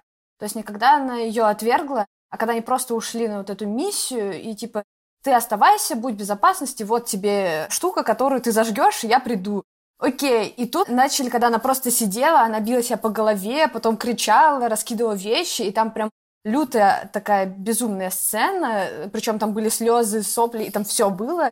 И мне кажется, это прям один тоже из очень сильно переломных моментов. И просто вот это, когда а, Вай отвернулась, это типа уже не такой сильно переломный момент, на самом деле, как у нее уже до этого все произошло, это просто такие типа, ну и все. Типа она Может быть так, кстати, сложилось. Если авторы... Типа она уже ушла. Если авторы типа предполагали именно так, хотя она пошла ее спасать, она радовалась спасению и так далее, то вот если авторы предполагали так, то лично для меня сцена с ее психозом до этого была не, не до конца раскрыта. Она была для меня лично больше странная, нежели чем какая-либо другая. Ну, мне кажется, вот просто они должны были это показывать более очевидно с самого начала, чтобы у нас не было вопросов, что происходит, uh-huh. что она такая безумная стала, зверевшая. То есть они были, но они не были такие очевидные, мне кажется, эти моменты. И плюс по одной лишней минуточке для сцены безумия и для сцены расставания с э, Вай было бы вот прям супер вкусно. Пожалуйста, однажды сделайте это. Ну, то есть они уже не добавят, но в, в, в будущем сериале, может быть, учтут. Мне кажется, что, ну, еще в, догонку всего этого, она в целом в течение всего сериала, она такая, типа, мне никто не нужен, мне не нужна эта сестра, но потом в какой-то момент у нее начинают нахлынывать эмоции, и она такая, нет, то, что, типа, ей нужна эта сестра, вроде как, то у нее возникают эти голоса, эти образы друзей старых, и она такая, типа, начинает скукоживаться и замыкаться. Еще прикольно, что там в эти моменты отчаяния ее часто очень много пространства пустого показывают. Это, типа, такой достаточно частый прием, но он и тут работает, и прикольно работает. Что, типа, даже когда уходила Вандер, ее показали в пустой комнате, она такая стоит с этой мишкой, mm-hmm. такой, типа, и, и все, пусто. И потом, когда она, например, лежала наверху, когда она разрабатывала свои штуки, и в какой-то момент у нее начали вот эти голоса появляться, и она такая, типа, а, отпустите, типа, все, мне это не нужно. А потом в какой-то момент она такая, типа, ну, вроде как ей нужно ну, типа, соединиться с сестрой. У нее вечно какой-то такой, типа, она туда-сюда болтается и не может понять, что ей на самом деле нужно. Окей. Для меня из вот этих вот трех вещей, что я перечислил, наверное, самое критическое было то, как быстро согласилась Кейтлин забрать Вай. Может быть, она, конечно, влюбилась в нее с первого взгляда, потому что так, такая полулиния с кексиком у нас есть, э, на которую я надеюсь очень в будущем. Не знаю. Ок, Артем, что тебя еще зацепило? У меня есть еще один момент, который я могу сказать, но попозже. У меня вторая, наверное, претензия – это помните сцену, когда у нас зажгла Джинкс с Fire? Да. Помните вот этот внезапный поворот, когда у нас э, на диалоге между нашими персонажами влетают пожиратели? Или пожиратели, вру. Простите, поджигатели, поджигатели. Просто влетают, и все, и все внезапно разваливается. Ну, давай с тобой вместе подумаем. У тебя есть банда на летающих таких штуках, которая выслеживает Джинкс, чтобы ее прикончить. И всех остальных раз. И плюс у тебя есть огромный горящий фаер посреди города, где стоит Джинкс. Долго, очень долго. Просто какой-то разведчик ее увидел, говорит, смотри, там одна Джинкс, пойдем и по башке надаем. Приезжаем, она не одна. Они такие, давайте троим по башке надаем. То есть для тебя это не было внезапностью, да, что вот они напали и поменяли ход течения истории, который, в принципе, здесь мог закончиться нормальным диалогом между... Для меня совсем не было внезапностью. То есть я знал, что просто так ничего не закончится точно. Вы забываете, что они следили за ними до этого.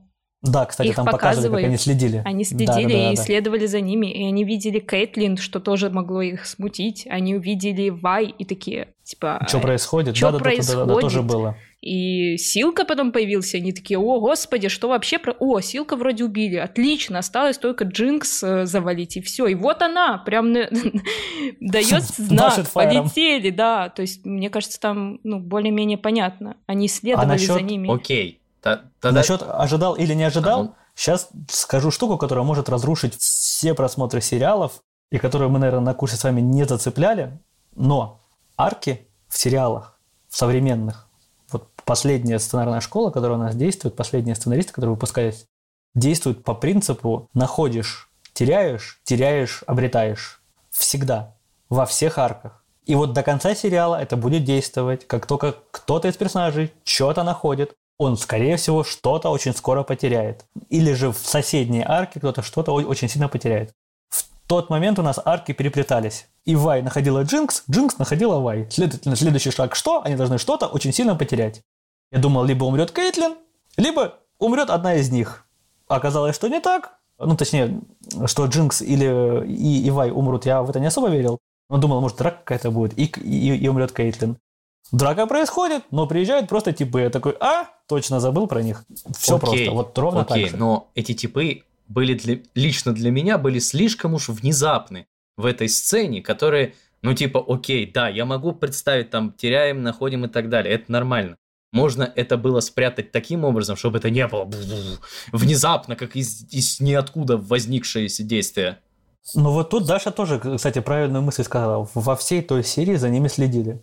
И я, кстати, думал, когда Силка нападет, что помогут, что Эко поможет, и это не было, я такой, типа, э, ну ладно. Ну, а они же А, посмотрели и такие, о, Силка, не-не-не. Они прям до последнего следили. Когда они увидели, что рушится, по-моему, они все дальше полетели и как бы Да, понятно. такое было, Ты да. понимаешь, что они не вместе Силка, потому что я сначала даже не понимала, так, они вроде вместе, но вроде нападают на них, что происходит. Или они против Джинкс, но они тоже с Нижнего города, а как так вышло, кто это? Мгм.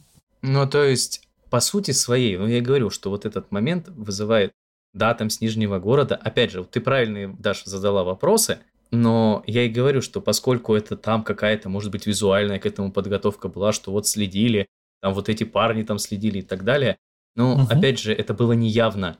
Ну, то есть, вот эта неявность и вызывает вот этот эффект вот просто как чертик из бутылки. Не, подожди, у тебя был эффект неожиданности. Очень крутой эффект в сериале. Наоборот, очень классно. Ты ожидал одного, тебе перед лицом помахали, сделали совершенно другое. Ну, это же здорово. Тебя качают на эмоциональных качелях. Главное, кричи не внизу, а вверху. Чтобы думали, что ты боишься не земли, а неба. И все, ну, то есть, все правильно. Ну, окей. Как вам сцена на мосту? Но какая именно, с дракой? ну, скажем так, самое начало. Просто в данном случае как-то у меня очень сильно вышибла логика Джинкс во всем этом процессе, когда она за ними наблюдала. У нас сцена на мосту. Приходят эти двое. Идут к ментам, Вай идет обратно. Что решает делать Джинкс в этот момент? Она смотрит, что так, если это сейчас уйдет, значит, она по- пошла за мной. Ну да, окей. И Вай не идет и возвращается. Что делает Джинкс? Идет и всех убивает. У нее сносит башню. Да. Джинкс понимает, Вай выбрала между ней и э, подружкой своей новой, Кейтлин. Ну это же тупо максимально. Ну, Джинкс, она очень де- по-детски себя ведет во многом. И у нее, типа, вот эта ревность пошла. А вот то, а теперь то, о чем я сказал в первой серии. Не люблю, когда действия героя подают через глупость, наивность или что-то еще. Но это не значит, что это не, нелогично. У Джинкс едет крыша, буквально. У нее вернулась с того света сестра. И она безумная маньячела. Ну, не сестра, а Джинкс. И тут оказывается, что у сестры есть подруга. И подруга не просто, а подруга это лютый враг для Джинкс. Потому что она без зазрения совести выпиливает пачками их, э, миротворцев. Тут оказывается, что у сестры подружка такая. Вот у нее крышу и рвет. Все, все, все нормально. Ну, это, кстати, одна из причин, почему мне Джинкс вообще не нравится как персонаж, вот вообще напрочь. Ну, давай так, там есть пара сцен, где она очень круто ходит бедрами. Прям, ой, как классно, прям невероятно красивая. Мне вообще никак Да, не да, да, нравится да, этот да. персонаж вот от слова совсем. Хотя я Не знаю, мне Хотя сзади я- понравилось. обожаю психованных персонажей. Ну, то есть, вот психи, но осознанные из психи, это вот мои любимцы. Обычно я их всех... Это подожди, подожди. Это получается не психи, это чуть-чуть другая штука. Ну окей. Ну, они поехавшие, но они хотя бы понимают, как, как они эту свою психованность используют. А тебе тут показали плюс-минус более ус- усиленную картину психоза. Ну, что мне вот лично такой персонаж вообще не импонирует никак. У меня максимально от меня отторгающий. Но ты, кстати, задал очень интересную тему с мостом. Ребята, а вот драку Эко или Эхо, как он правильно? Он Эко. Эхо или Эко? Эка. Эко. А, вот его драку Джинкс, вы как восприняли? Как она у вас прошла?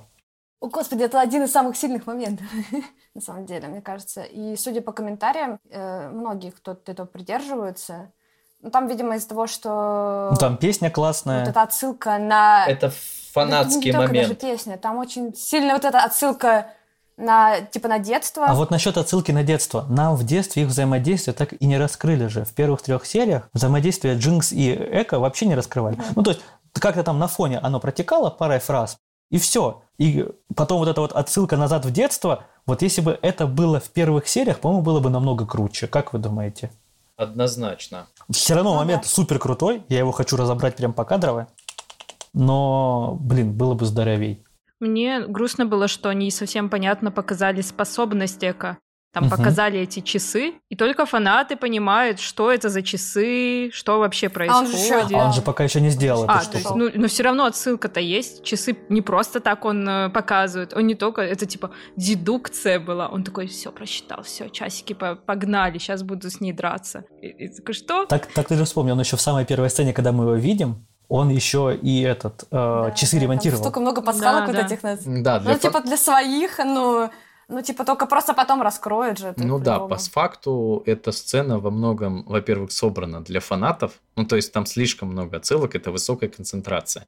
Это раз. Во-вторых, она сделана красиво, анимирована красиво. И третье, то, что она вот так вот отсылает к детской игре между ними. Но, опять-таки, то, что ты сказал, показано их взаимодействие между Экко и Паудер, а на секундочку они так-то были лучшими друзьями, оказывается. И этого не было показано. И для простого зрителя этот момент теряется. Мы просто понимаем, что да, они друг друга знали, они так или иначе общались, но вот этих крутых чувств между ними, что вот они такие два друга, вот этого не было. То есть для меня это была просто хорошая сцена. Нам потом еще чуть-чуть раскроют эту сильную чувство, эту сильную чувство, Да, о, господи. Это сильное чувство за счет того, вот помните этот большой плакат в логове у Эко, там, где прям очень большая будет э, паудер нарисованная, я такой, нифига себе. Это да. И вот если бы с часами с этими, с его наручными, тоже была прикольная отсылка в начало сериала, там, не знаю, умерший его воспитатель бы ему их подарил. Может, даже была, но я ее проворонил. Или если бы Джинкс ему подарил вот эти часы, которые он размахивает, тоже, по-моему, было бы здорово. Как-то так позавязывать. Вы не думаете, что следующий сезон как раз-таки будет э, завязан на Эко и его истории, и все, что связано с его городком, который он там построил? Да, и возможно. события будут э, очень завязаны на этом, и нас просто, знаешь, как подготовили, а потом Мгм. уже более хорошо расскажут. Мне, да, у меня было будет, такое будет чувство. Как будто бы это были какие-то кадры, которые будут в следующем сериале. Как будто, знаешь, их забыли Мгм. вставить, но, может, их не забыли, может, они еще будут. И если так и будет, то это будет здорово. Ну, то есть тогда это будет не так плохо, скажем так. Скорее э, всего, это будет такая же линейка, как сейчас была у Джейсона. Или же у Силка, если мы вывели Силка, просто потому что авторы уже сказали, что следующий сезон будет сосредоточен на, на истории Вай и Джинкс, но второстепенная сюжетная арка, скорее всего, будет у Эка. Потому что там еще туда пришел этот учитель, ну, Йода, короче, местный. Окей, следующее, о чем бы хотелось даже не подушнить, а узнать вот лично ваше мнение, потому что я еще никого не успел а, об этом опросить. Вот линия с переменами в жизни Джейсона, начиная с второй части и вот в третьей части, вам она как? Эти вот круговорот суперметаний, я вот тут э, буду как Артем, это когда вот вообще не мой персонаж. Вот мне настолько неинтересно было смотреть, и каждый раз, когда там появлялся Виктор, я такая, ой, лучше буду. Вот спасибо, что есть Виктор.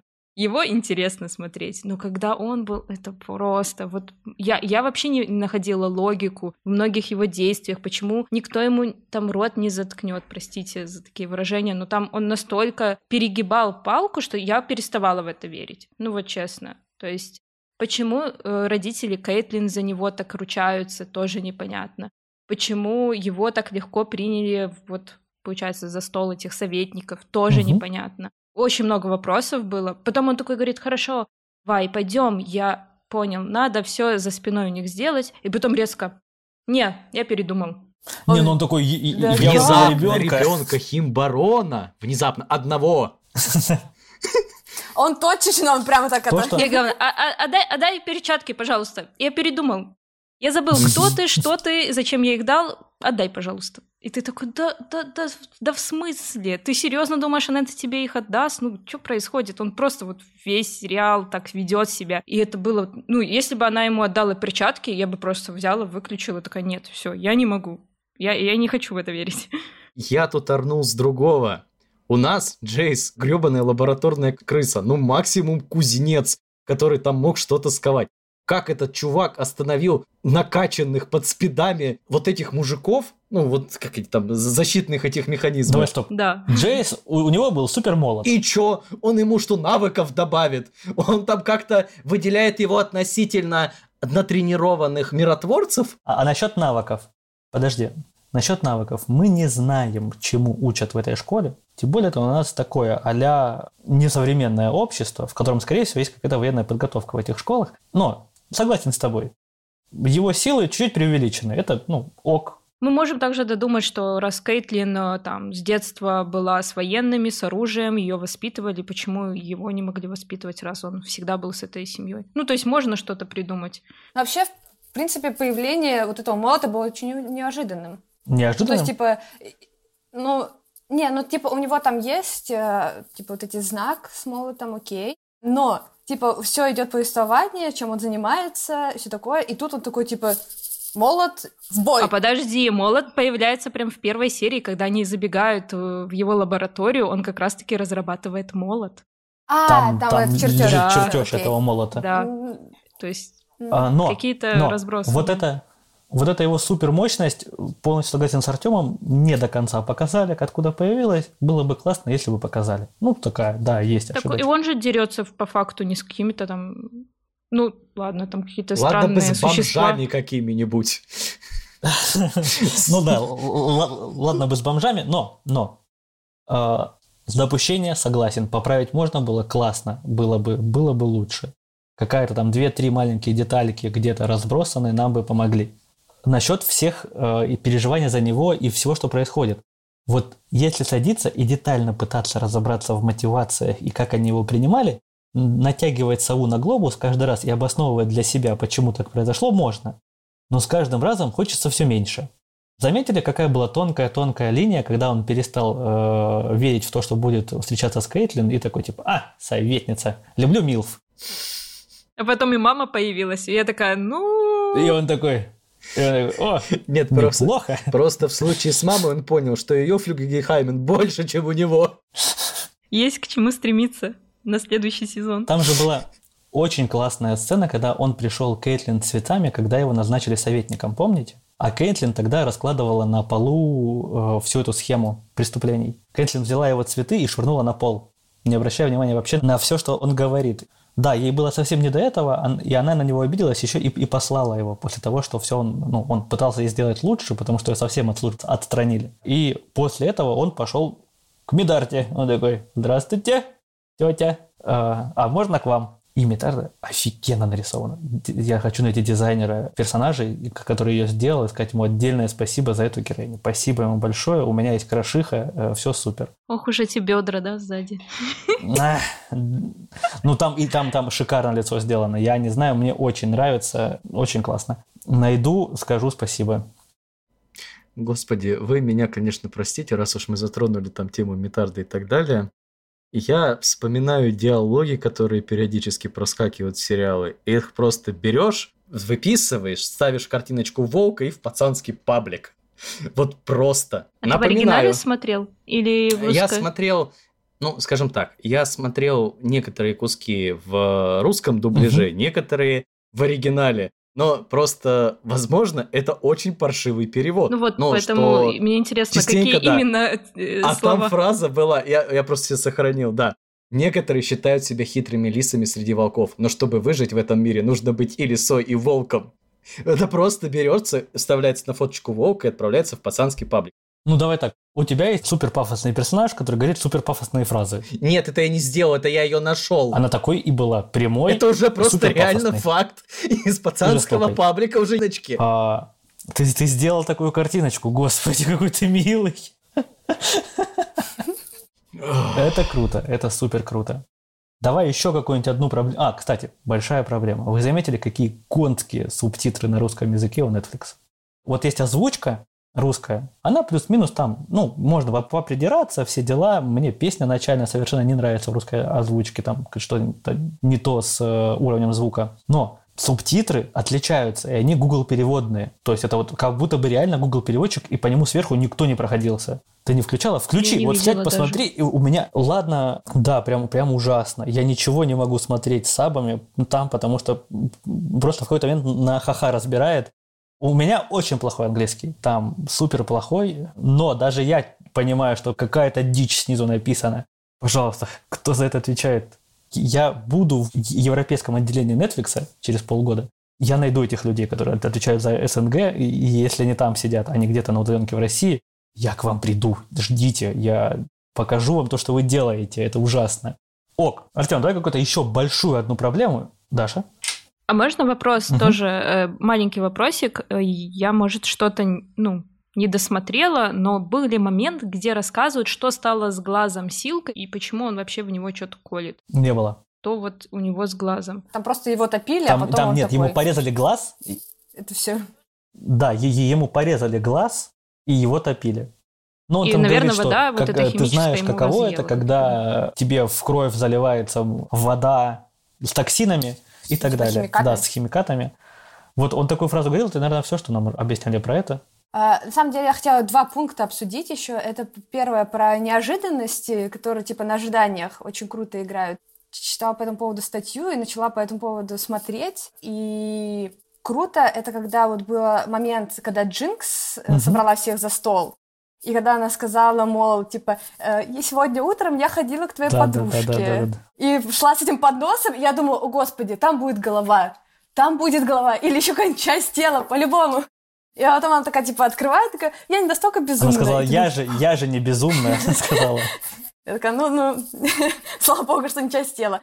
Вот, и на самом деле там есть много моментов, когда вот э, Селвика приходила вот с этими баронами к угу. Силка, и она такая встала за Силка, и, и тут вот, типа, она достает этот нож, ну, кинжал, меч, в общем, достает, и ты такой, типа, и что, что, кого она убьет? Ну, типа, вообще, типа, все идет к тому, что Силка, скорее всего, раз она пришла с этими баронами.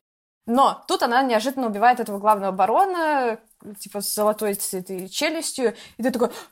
Вот в этом случае... Вот, да. И, и в этом Тоже, случае, типа, и в случае Джинкс, очень крутая работа сценаристов заключается в том, что у нас есть возможность верить в оба варианта. То есть мы знаем, что в этом сериале могут умирать персонажи. Да, да, да. И у нас давно никто так вот прям э, круто не дох. Поэтому Кейтлин могла бы откинуть копыта. Ну, мы фанаты, если бы были, мы бы знали, что она у нас играбельный персонаж, она не умрет. Это раз. А второе, Заметили, как тонко, на самом деле, психологически сыграла э, с вот эта сцена с кинжалом, ну, не с кинжалом, а с лезвием, получается. Она же себя все время корила за то, что предала Вендера. И говорила об этом несколько раз, что я не предавала, а ушла к более сильному. И тогда Силка говорит, я уважаю преданность, и играет на ее вот этом чувстве. И она ну, мутит то, что мутит. Не хочет становиться дважды предателем. И на нее же нападает Вай из-за того, что она предала, и там начинается вот этот новый же разговор, где она ей объясняет происходящее, что Вендер был слаб, оправдывается. Это было здорово. Ну, прям молодцы. То есть может произойти два равнозначных события, и они на самом деле равнозначны в голове зрителя. И из-за этого мы реально волнуемся. Потому что зачастую во многих фильмах у нас не бывает равнозначности, мы такие, а, сейчас все, все будет так, как э, должно быть, все будет в порядке. А тут нет, это круто, прям супер здорово. Окей, Артем. Смотрите, вот у меня сейчас к вам очень есть интересный вопрос. Вы после просмотра сериала у вас не было такого ощущения, что о некой его вторичности? Вторичности не было. А по отношению к чему? Вообще не было. Ну вот смотрите, по отношению к многим сюжетам, которые, в принципе, рассказывались в различных историях. Я сейчас просто попробую пояснить, э, что я имею в виду, поскольку так вот с лету объяснить сложно. Угу. Просто смотрите, у нас сериал этот многогранный, это бесспорно. В нем много чего есть. Но из-за того, что в нем действительно много чего есть, а во многих сюжетных линиях присутствуют, скажем так, какие-то перекосы или недосказанности. Не заметил У нас, да, такого. понятно, что есть един, единая общая линия, которую мы смотрим и так далее, но их количество вызывает определенный перегруз. И то есть вместо того, чтобы сосредоточиться на каких-то прям аспектах, у нас получается, что мы здесь немножко рассказали, то немножко рассказали, а вот здесь что-то повторили, Хорошо. кинули для А как это фанатов и связано так с далее. вторичностью? Ну, то есть то, что у нас получается с позиции общего, наверное, целостного произведения, наверное, как такового нет. Но с позиции именно если каких-то там вопросов и измышлений на эту тему, то они все не дожимаются или как-то недорассказываются. Ну, просто, может, у меня только одного такое ощущение сложилось. Даша? Почему у меня такого нет ощущения? Потому что главная линия рассказана хорошо. Все второстепенные, даже если вот Дима упоминал, у нас есть персонаж, которого мы теряем, его показали развитие через три сцены, и мы все считываем. Больше ему не нужно. Также у Виктора вот это его ассистентка, да, она же тоже умирает, и мы тоже ей сочувствуем, а ее показывают тоже буквально Мгм. через три сцены ее привязанность к Виктору. И вот тут И момент. даже ее развитие. Да, и мне это наоборот очень нравится, потому что если будут делать иначе, это выйдут фильмы Марвел, где для отдельных каких-то второстепенных персонажей будут снимать вторые какие-то сериалы про них. Это будет высосанная из пальца ерунда. И вот Марвел, мне кажется, в этом плане в тысячу раз хуже проигрывают, чем вот, я не знаю, то, что мы увидели в Аркейн. Потому что в Марвел нам разбухают какую-то там просто невероятную ерунду, и потом дальше двигаться некуда. И я боялась, что с вселенной Лол будет то же самое. Они сразу попытаются пихнуть весь мир, и дальше нечего будет снимать. А они показали на самом деле очень-очень маленькую вещь, очень маленькую. И про мир можно снимать еще куча-куча всего. У нас есть куча персонажей, и для каждого можно придумать свою историю в этом мире.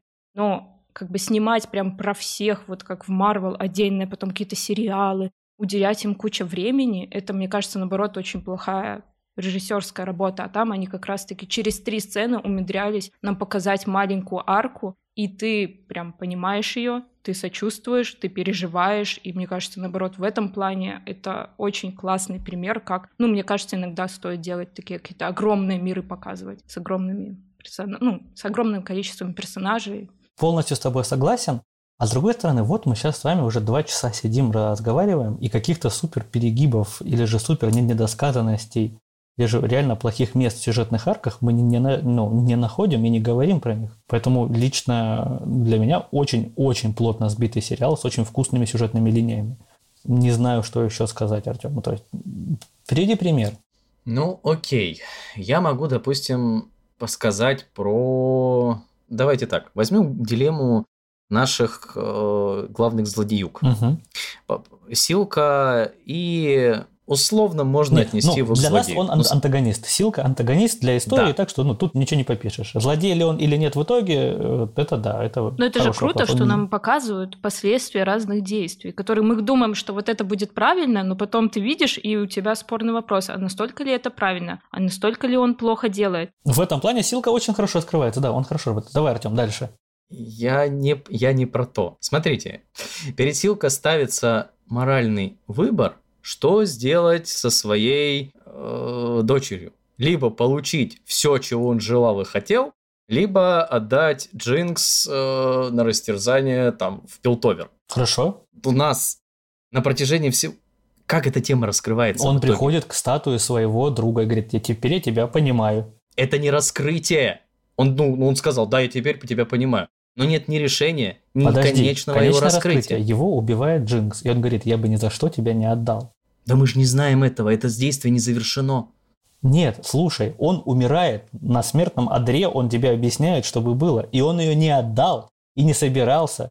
Приказ на поиски он не отдавал. Он пришел к статуе друга и, и говорит другу, я тебя полностью теперь понимаю со всем, что ты делал. Тебе очень хорошо его раскрыли, тебе показали, почему он ее любит. Он терпел все ее замашки. Тебе, показали, как сильно он за нее волновался. Тебе показали, что как сильно он ее любит в момент, когда он ее спасал и когда он приносил ее туда. Тебе показали классный момент с тем, как он общался за этим столом. Тебе все раскрыли. А что ты хочешь?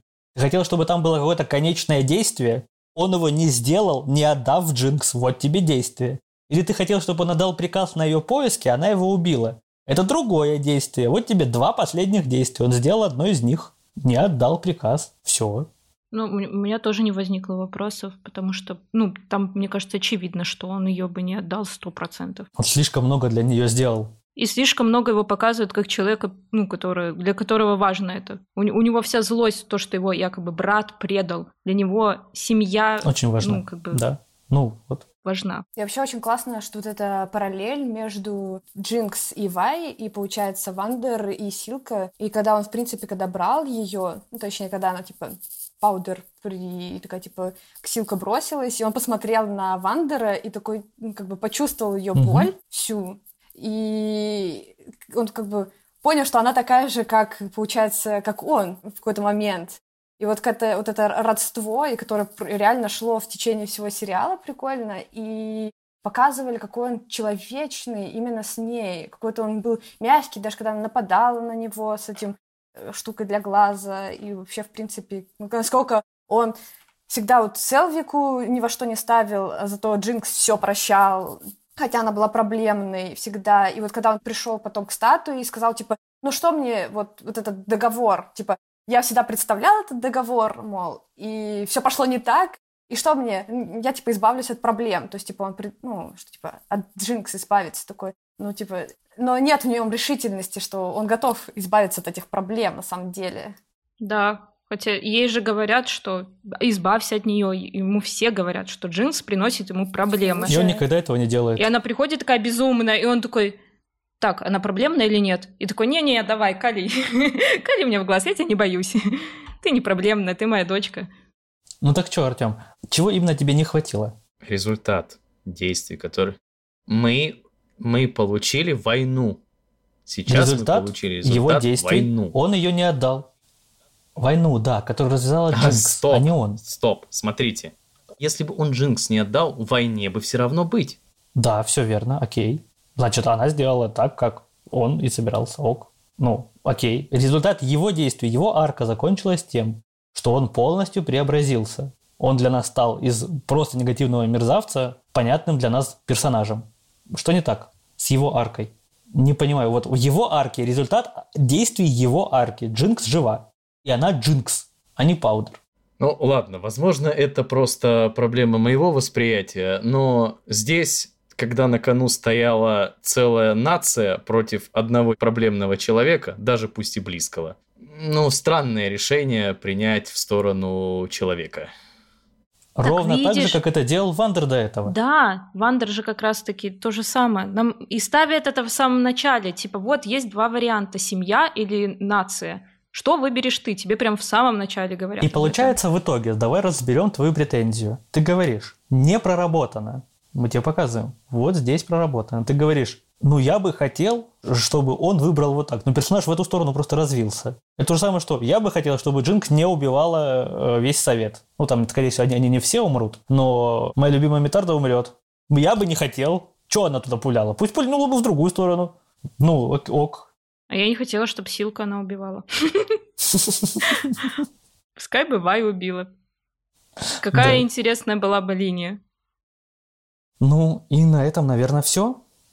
Давайте каждый скажет, что он в итоге после этого разговора понял или как его мнение по сериалу изменилось. Лично по мне, это очень, очень здоровский сериал, супер невероятная работа, которую я сейчас буду разбирать от и, и до.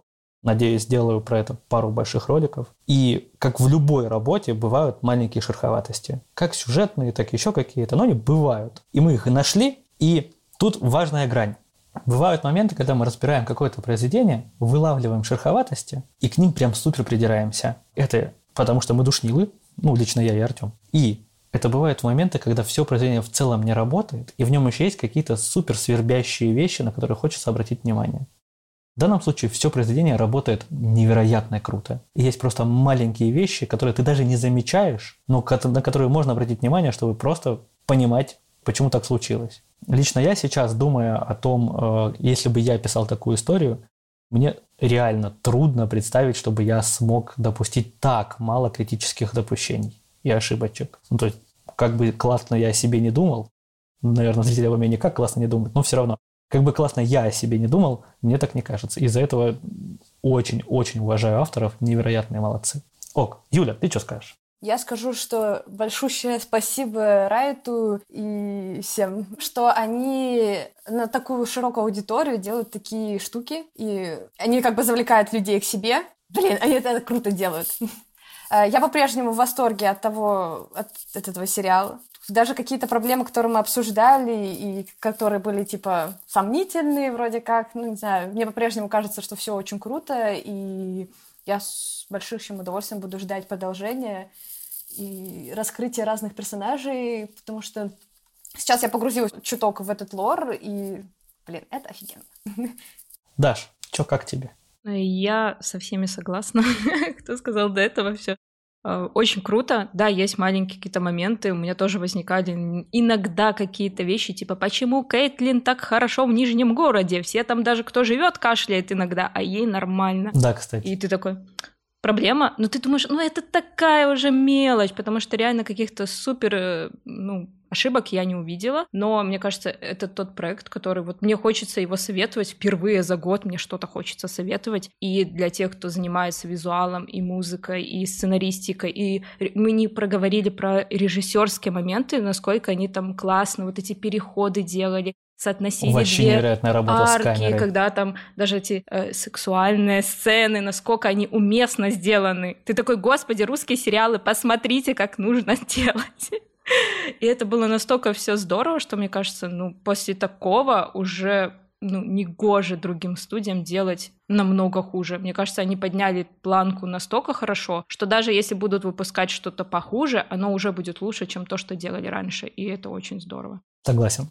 Артем? А я могу сказать так. Riot Games со своей рекламной акцией справились шикарно. Они свою игру заново продали. Сейчас я на самом деле тянул с этой информацией до самого конца, однако, однако, у нас количество игроков в WoW постепенно начинало падать, собственно, как и интерес к продуктам компании Riot. Выход этого сериала а они сами, кстати, об этом и говорят, что им не важен финансовый результат именно сериала. Для них важна сама суть того, что этот сериал сможет привлечь к игре, к их продуктам новую аудиторию. И это сработало. Количество запросов Аркейна, Лола и так далее выросло в N раз, и он продолжает только расти, расти, расти. Потому что есть уже графики все официально, то есть видно все эти запросы, количество увеличившихся игроков и так далее, и так далее, и так далее. Сериал вновь вдохнул жизнь в проекты Riot. Вот и все. Это круто. Окей, спасибо, ребят, что сегодня были, все, кто были. Спасибо зрителям, которые дослушали до конца. Я, правда, не верю, что вы есть. Если есть, пишите. Всем пока. Пока-пока. Пока! Пока!